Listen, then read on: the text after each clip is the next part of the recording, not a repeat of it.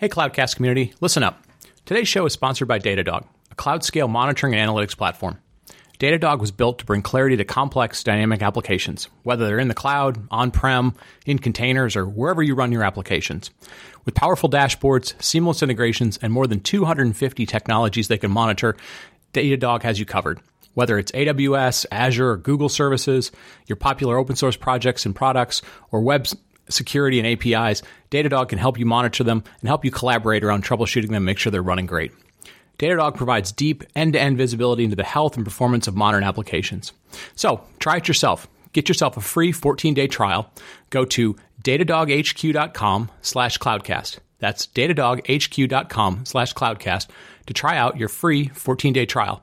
And if you try it out, let them know your friends at Cloudcast sent you, and they'll send you a great, uh, wonderful, soft, awesome t-shirt with the Datadog logo on it. I wear mine all the time. So once again, that's datadoghq.com slash cloudcast. Thanks for listening, and here comes the show. Cloudcast Media presents from the massive studios in Raleigh, North Carolina. This is the Cloudcast with Aaron Delp and Brian Gracely, bringing you the best of cloud computing from around the world. Good morning, good evening, wherever you are, and welcome back to the Cloudcast. We are coming to you live from the massive Cloudcast studios here in Raleigh, North Carolina. You know, we're following up from the news from Google Cloud Next last week. Uh, we sort of hit the show and the timing of the show right after uh, the first keynote from Google Cloud Next last week. I know we talked a little bit about the Anthos announcement, uh, Google Cloud's planned hybrid cloud offering or multi cloud offering. Um, and we really didn't get a chance to dive in anymore. And so we thought this week uh, with Cloud News of the Week, we would touch on one other topic that came up in the Google Cloud uh, launch, the Google Cloud Next event that was, a, that was launched that will be something that I think we're really going to probably dig into a little more throughout the year. We've touched on it a little bit, but we think it's going to be something that's going to be going on, you know, more and more. And that was Google made an announcement around open source and not so much a new open source project, which they've done in the past. Kubernetes was launched and so on and so forth, TensorFlow and, and, other things. But they made an announcement around partnerships around open source. And this was an interesting announcement, especially in the light of uh, the open distribution uh, of Elasticsearch, which AWS had announced a few, a few weeks back. And really, there's been a lot of things going on in the open source world in terms of the companies that are the commercial distribution of some of the really popular open source technologies are trying to figure out, you know, what the world now looks like when uh, the major cloud providers are offering services with that technology and how do they compete how do they monetize how do they avoid getting uh, sort of taken out and so forth. So this was an interesting announcement by google. In essence what google said was a couple of things and there's still quite a few details that really weren't uh, disclosed at least disclosed in the press releases and the blogs and the announcement uh, but we'll be digging into it more as we go. The basics of it were uh, google is planning to host a number of managed services from uh, some of the popular open source projects. Primarily, they were focused around database services. So the the six uh, or seven that were mentioned: Confluent, DataStax, Elastic, Influx Data, MongoDB, Neo4j, and Redis Labs. So those seven were announced as services that Google is going to uh, run and manage and uh, you know, bunch of integration back into Google Cloud Services, so IAM, billing, uh, performance metrics, monitoring, logging, all those types of things. And it's really interesting. They sort of there was some sort of between the lines things that you could kind of read into this. In essence, what they were saying was uh, they plan to partner with these companies. Um, so it, this is not Google just doing this, you know, taking pure open source. They're working directly with these companies, and there was sort of, without explicitly saying it, there was sort of an implication that there would be some revenue sharing that may happen uh, at some point in this partnership. Um, so, you know, it wasn't explicit there. Uh, they didn't get into the details. Uh, we're going to be digging into it some more, but that was very, very interesting. It was essentially Google saying, "Hey, we want to be a safe haven for public for open source projects, uh, companies that are trying to commercialize open source." So it'll be very interesting to see how this plays out. Obviously, they picked six or seven uh, database companies to begin with. Um, it would be interesting to see if this extends to other projects that are out there, whether this is you know things like Chef and Ansible and Puppet, or you know other types of, of uh, you know major uh, successful open source projects that are out there as we go along. So, thought that was an interesting one to sort of dig into. Obviously, we'll put it in the show notes. Um, it will definitely be interesting to see how all the different cloud providers begin to respond to this. Because the other thing about this is, you know, for most of those companies, and you know this if you've been listening to our ads, people like MongoDB uh, run their own service called MongoDB Atlas. Uh, Confluent has the Confluent Cloud. Uh, you know, a lot of these cloud providers um, have, or a lot of these open source companies have begun to have their own cloud services because they basically realized they wanted to, to maintain direct contact with their customers. So it'll be interesting to see how all of these things play out from the open source project and the communities, licensing evolving or changing, the different cloud providers having these direct offerings themselves. Do they do them directly? Do they do do them in partnership? Do they create forks of projects? Really, a lot of things going on in open source these days, and uh, everything from the projects themselves to licensing to the cloud services to the partnership around cloud services to monetization. So, a ton of really interesting things happening in that space. We thought we'd dedicate an entire Cloud News of the Week to it. So, with that, we really uh, we're thankful as always to our sponsors, both MongoDB and Datadog, for sponsoring the show each week. Really appreciate it. And coincidentally, we're going to talk a little bit uh, with Influx. Uh, InfluxDB, Influx Data, uh, about time series databases. So we're going to dig into that with our interview next. Today's Cloudcast is sponsored by MongoDB. As a software engineer, chances are you've crossed paths with MongoDB at some point, whether you're building an app for millions of users or just figuring out a side hustle or a new project. As the most popular non relational database, MongoDB is intuitive and incredibly easy for development teams to use. Now, with MongoDB Atlas, you can take advantage of MongoDB's flexible document data model as a fully automated cloud service. MongoDB Atlas handles all the costly database operations and admin tasks that you'd rather not spend time on, like security, high availability, data recovery, monitoring, and elastic scaling. So go try MongoDB Atlas today. You can visit mongodb.com slash cloudcast to learn more. And we're back. You know, folks, one of the things that, that we found last year uh, in terms of topics and so forth was there was a tremendous interest from the audience uh, around database technologies. And while database technologies are are very interesting, and we've seen them evolve quite a bit over the last few years from lot you know lots of of depth and rela- relational databases into this explosion of new use cases, um, we thought it would also be interesting to not just dive into a new technology, but really look at what's the business impact? What are business decision makers thinking about some of these new technologies? And so, with that, we're very excited to have uh, our guest today, uh, Evan Kaplan, who is the CEO of Influx Data. Evan, welcome to the show. Thanks, Brian. Thanks for having me.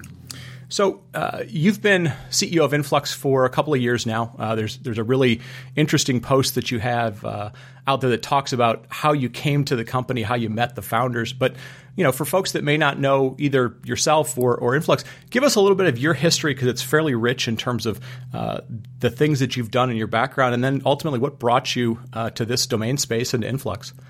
Yeah, that's great. Thanks for the question. Um, yeah, so my background is is broadly defined across multiple uh, multiple parts of the tech stack over the years. And so, um, probably where where the story gets interesting is is um, I joined a networking company in 1990 that was doing some of the first TCP/IP stacks on PCs, and so I developed a fair amount of expertise on networking and and early technology. And then I started a company out of my house in Seattle in 96 called Aventail. which was the first SSL VPN company.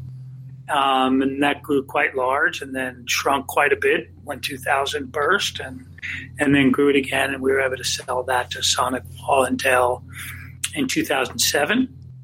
And then um, I moved to the Bay Area to run a public company called iPass, which specialized in global Wi Fi and connectivity for enterprises.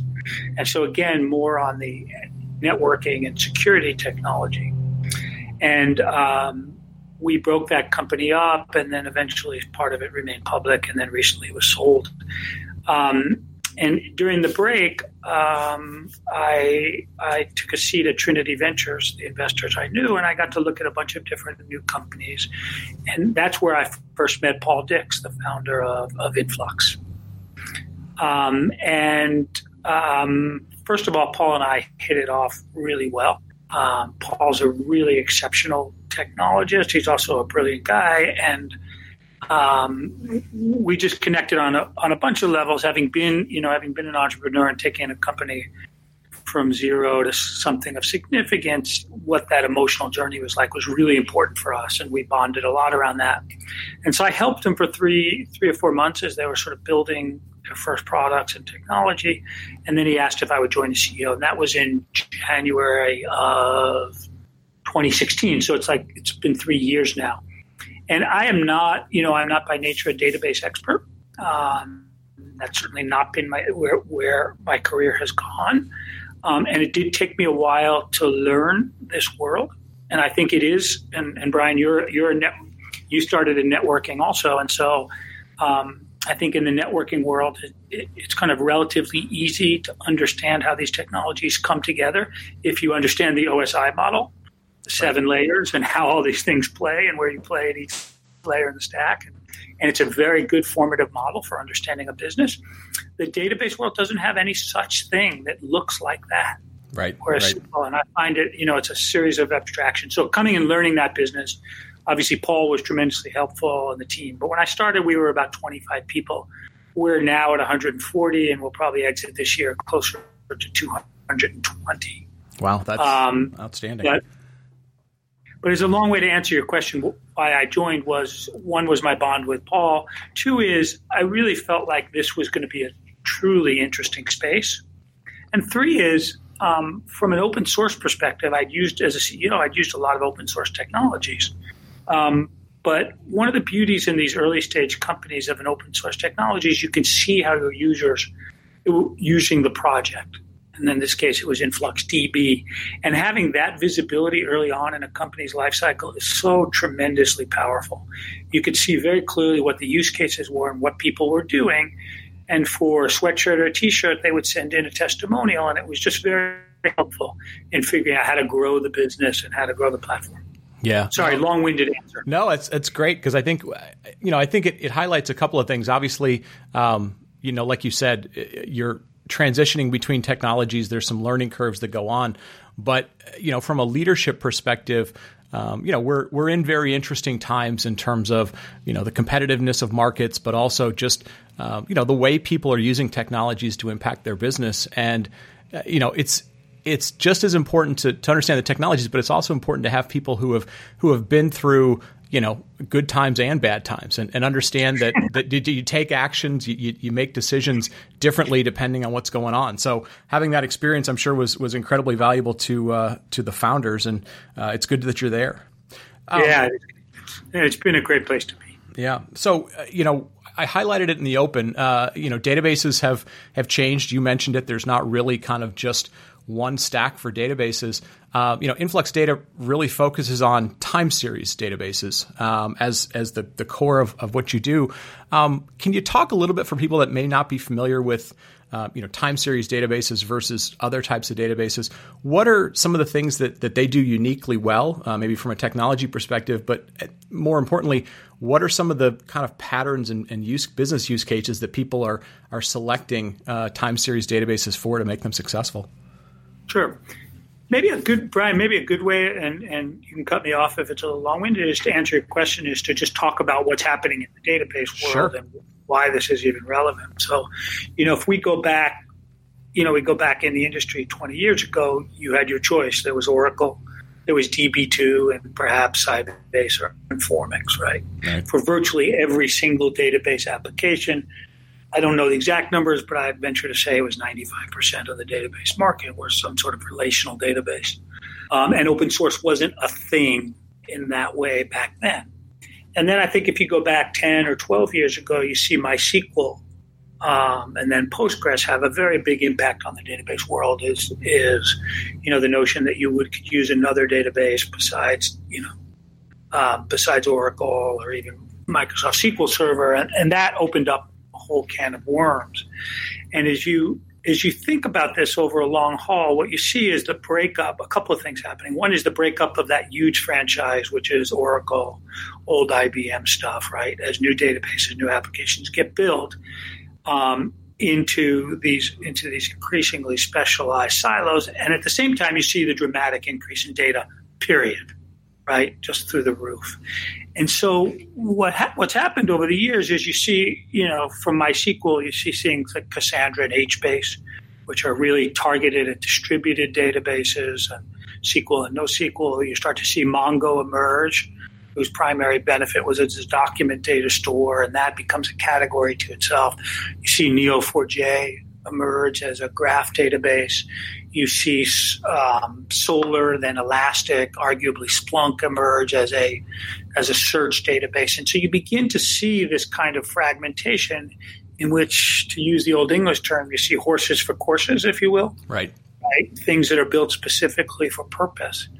And I think Paul's, you know, Paul's true true insight back in the day is Paul was is a developer's developer, if you will. He really cares a lot. He ran the machine learning meetup in New York City for 10 years. He ran the Ruby on Rails meetup. He really cares what makes developers productive.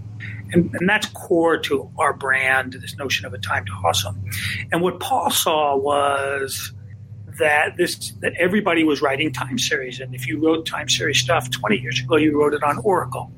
And if you wrote it 10 years ago, you wrote it on MySQL. If you wrote it six or seven years ago, you wrote it on Cassandra or HBase or something like that.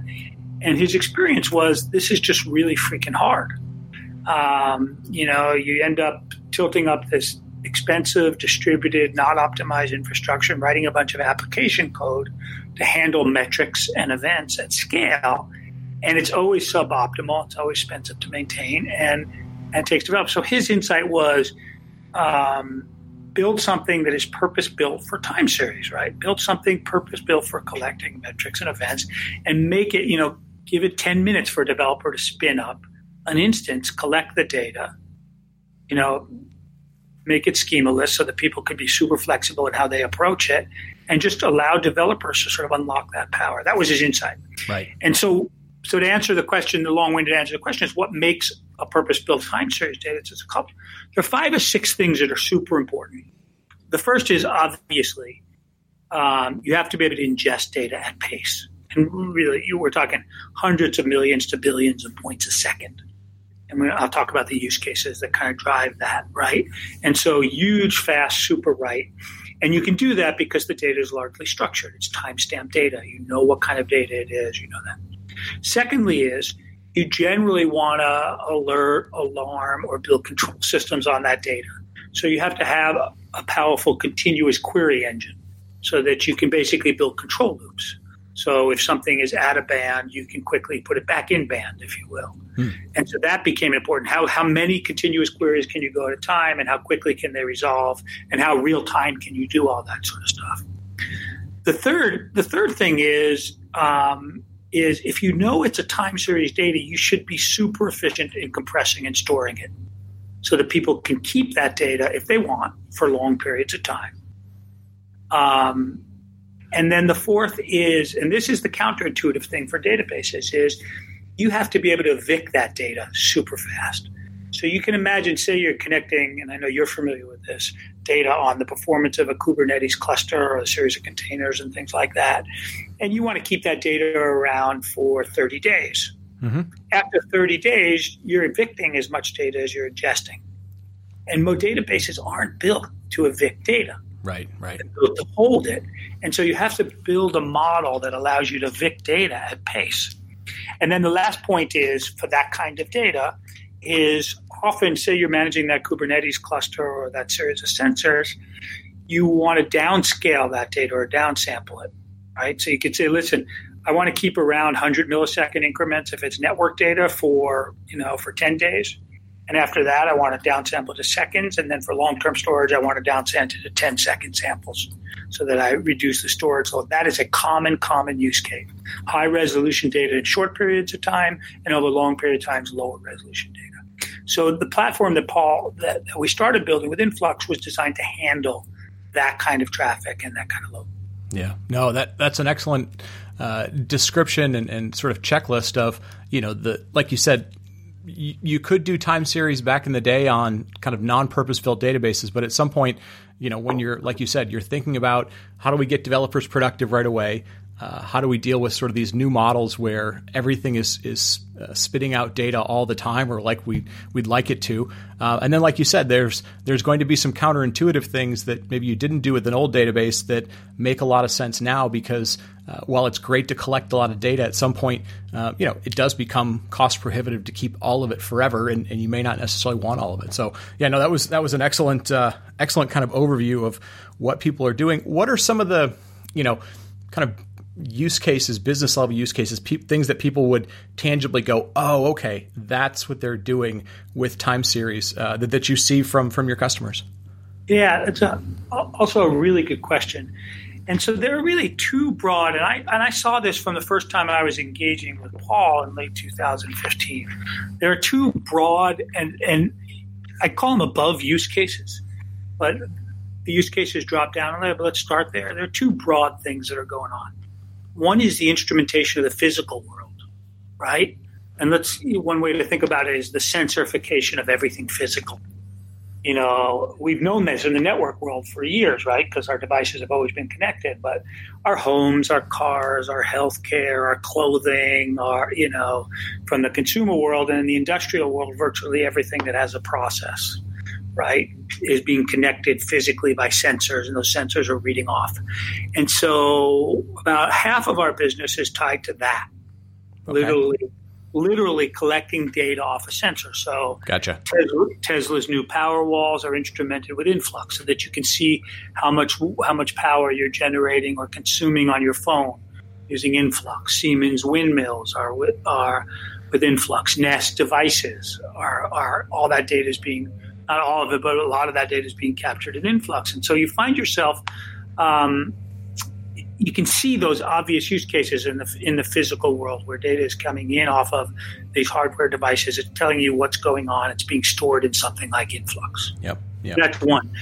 The other side, the other side of the equation is the virtual world, which is a little less understood. Um, but you would, you know, because of your background in the Kubernetes space, would understand acutely, which is there's really fundamentally no difference in the time samples between the physical world and the virtual world. And so if you think about this next generation ephemeral stack, you know, VMs, containers, microservices, virtual networks, applications, business processes, all of that needs to be instrumented. It wants to be instrumented in real time so that you can see it for observability purposes. And it wants to be instrumented smartly so you can build either control loops around it or at least, you know, do deep analytics around it. And so the second, about 50% of our business is in that world, the software world. So it's everything from network monitoring to Kubernetes monitoring to deep microservices. So companies like Wayfair, um, IBM's cloud service, SAP's Ariba, and Hybris platforms, they're instrumented with Influx to get a real time read of what's happening in that infrastructure. And the drivers there are this movement from monitoring and logging or, or forensic based view of their of their systems um, to an increasingly observability and a real time view of the systems. Interesting. Yeah, no, that makes that makes a lot of sense. And I know we've had a number of companies who have come on uh, that are in that physical space. And, and you know, you mentioned windmills and you mentioned Nest, and you know, we've had people that are uh, you know building uh, farming sensors, uh, people that are building um, you know light sensors for municipalities and so forth. So uh, you, you, start talking about those types of numbers, uh, they actually start to actually dwarf kind of what we think of as traditional IT in terms of oh, for you know, number number of devices and, and how much data they, they can spit out that you wouldn't necessarily have thought of. Um, so you know, a lot of times we will sometimes go a little bit deep on on technology topics. Um, you know, Influx has a very rich technology stack, but I thought you know, given your background, especially on the business side. It might be good to pick your brain as to you know what is the what does the business side conversation sound like uh, you know when you're talking about maybe not databases at the at the database and schema level and so forth, but as you're talking to business leaders and they're saying, "Hey, this is this is how we see the business evolving. Um, these are some of the the key things that are going to to impact how we compete." How do you translate that conversation into you know why time series is is the best choice for them? Because you know that that decision, your database decision, at least in a lot of cases, is a platform level decision. It's a it's a long term decision um, you know it's where your data is going, data gravity. Uh, like, what does your conversation sound like with another CEO in terms of you know translating the business needs or where they want to go into you know the, these sort of deep down technical decisions? Well, it's just sort of funny. You know, it's like if you were to go to like a cocktail party and, and you were to say, you know, people ask what you do, and you say time series data, you can watch their eyelids slowly fall down, and they fall. Right. You know, because it sounds like it's such a deeply technical, and so, and the truth is, the technical part is super important to us because developers are the ones who bring our stuff in, being open source. Architects the one who design around us, and, and it's really the technical part is really important. Right. But the broader story I have with another CEO or CIO or even a CTO goes something like this, which is listen, we're living in an age of, let's call it an age of instrumentation. This sensification of the physical world is obvious to us all. We're seeing more and more, more and more and more and more of that sort of stuff. You know, and you can start the easy the easy metaphor there is self-driving cars, right? Increasingly smarter systems, machine learning, all those sorts of pieces. And and what I, what I, what my clarity about that is is listen, in order to build more sophisticated, smarter systems, you're not buying off the shelf software products right. to do these things in the same way. What you're doing is you're going on a journey, and the journey starts with instrumentation. So I just let's make it up. I, I built this uh, this new thermostat, and, and it's in hundred thousand houses, and it's collecting all of this all, all of this data. And what I want is the system to be smarter and smarter and smarter to the same to to eventually so it's autonomous. In order to do that, I run a cycle. I instrument, I observe, and I observe in real time, and that's the difference, right? Right. I observe in real time, and the reason why I want to observe in real time is because I don't fundamentally know how the system's going to behave until I watch it in real time. I then make changes, and this is now done via software, often via CI/CD right? So you're constantly seeing software changes. I then instrument further, I observe again, and I build a control loop, and, and then I do this cycle. And if I do this a couple of million times, I may arrive at a self driving car. And all systems, and all their systems, all your operational systems, if you're running a company or all your software systems, they want to get to the point of being autonomous.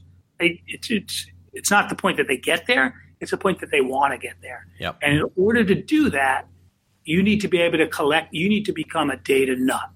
And you need to be able to say what happened, what happened, what happened, what happened, to eventually say what's going to happen. Time series is the foundation for that.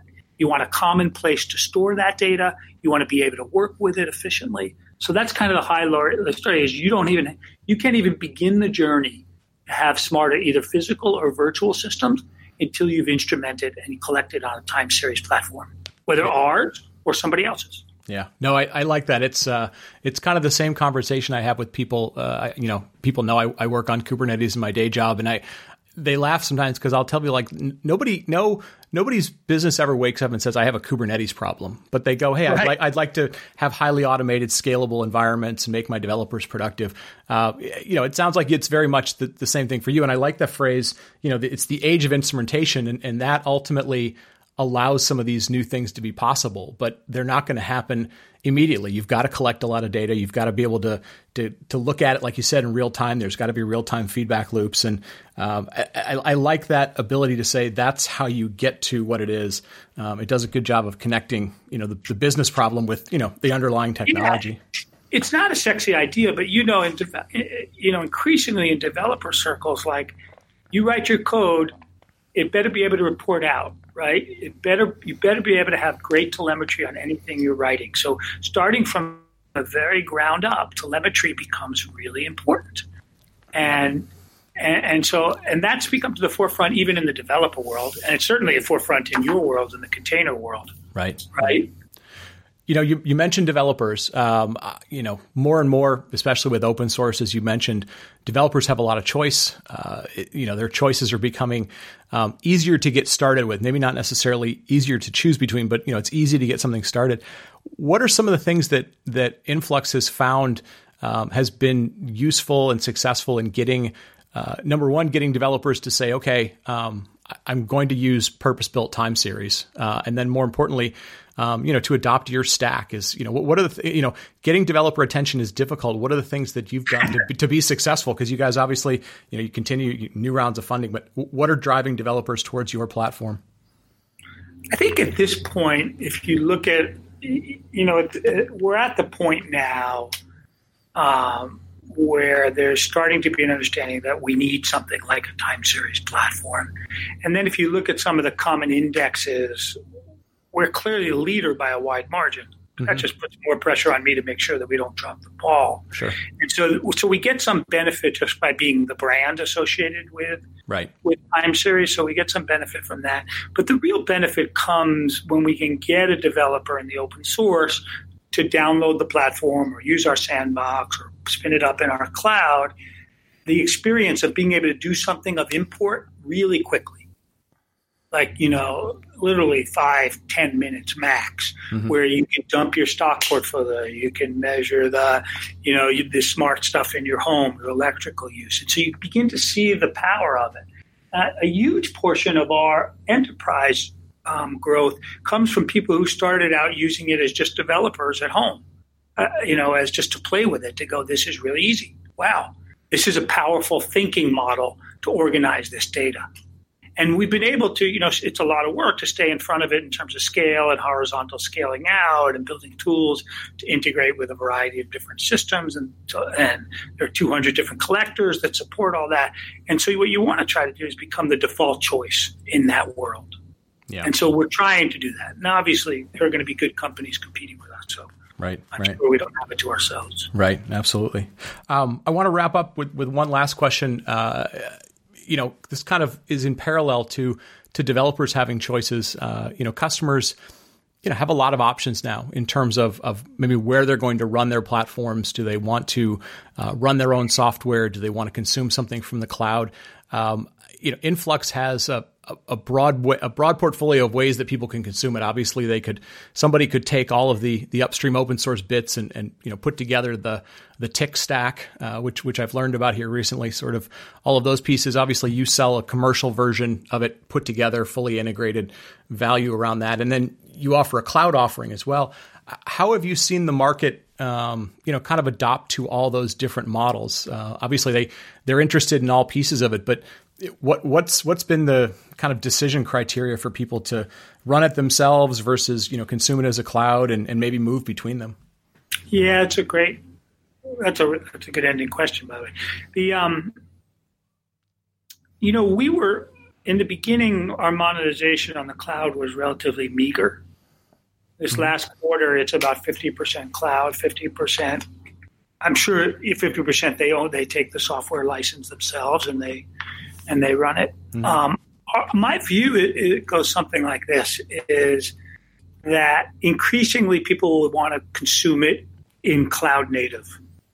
And what I mean by that is Kubernetes is involved here is a multi-tenant API driven serverless model where they can consume as much as they need in real time, much the way you'd buy a Cardinal database service on Amazon or something like that. Mm-hmm. That I think is where all of us need to go who build these kinds of platforms.